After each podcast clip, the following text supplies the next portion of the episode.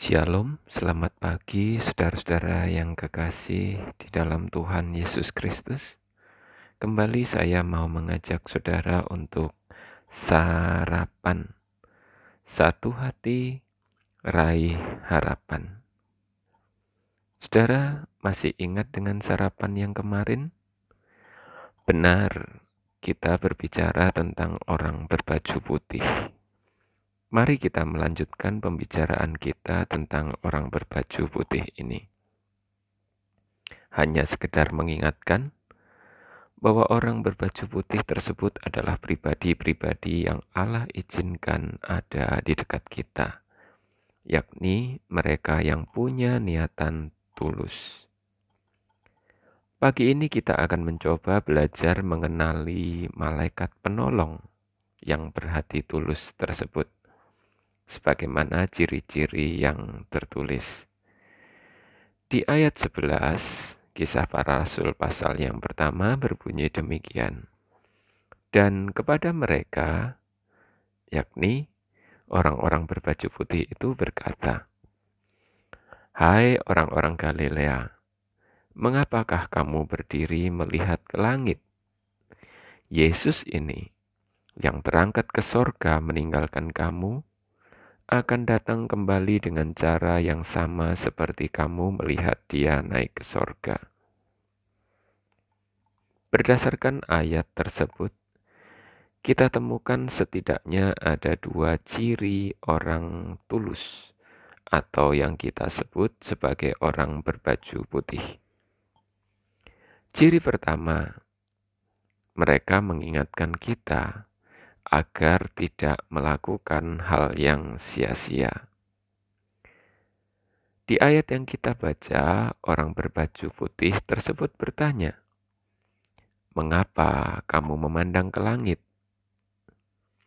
Memandang ke langit adalah kegiatan yang tidak berguna. Mungkin langit kita adalah hobi Mungkin langit kita adalah gadget.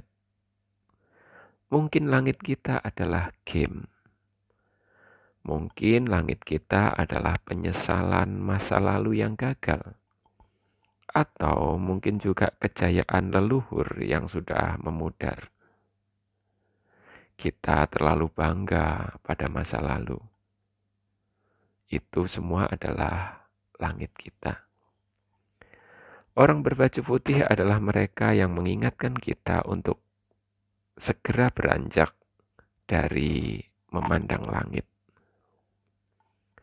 Ciri yang kedua dari orang berbaju putih adalah pribadi-pribadi yang mengingatkan kita tentang kata-kata Tuhan atau firman. Apabila ada orang berbicara kepada kita dan memberi saran yang tidak sesuai firman, dia pasti bukan orang berbaju putih. Sama seperti orang berbaju putih di antara para murid.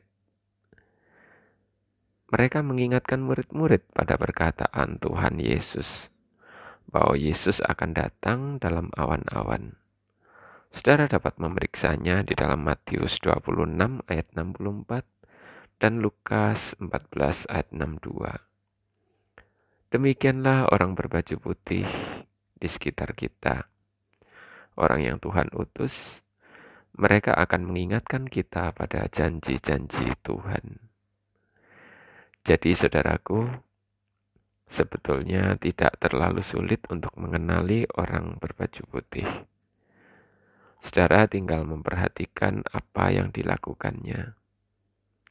Ingat, mereka akan mengingatkan kita pada dua hal, yakni supaya kita tidak melakukan hal yang sia-sia, dan mereka akan mengatakan ucapan yang sesuai firman Tuhan.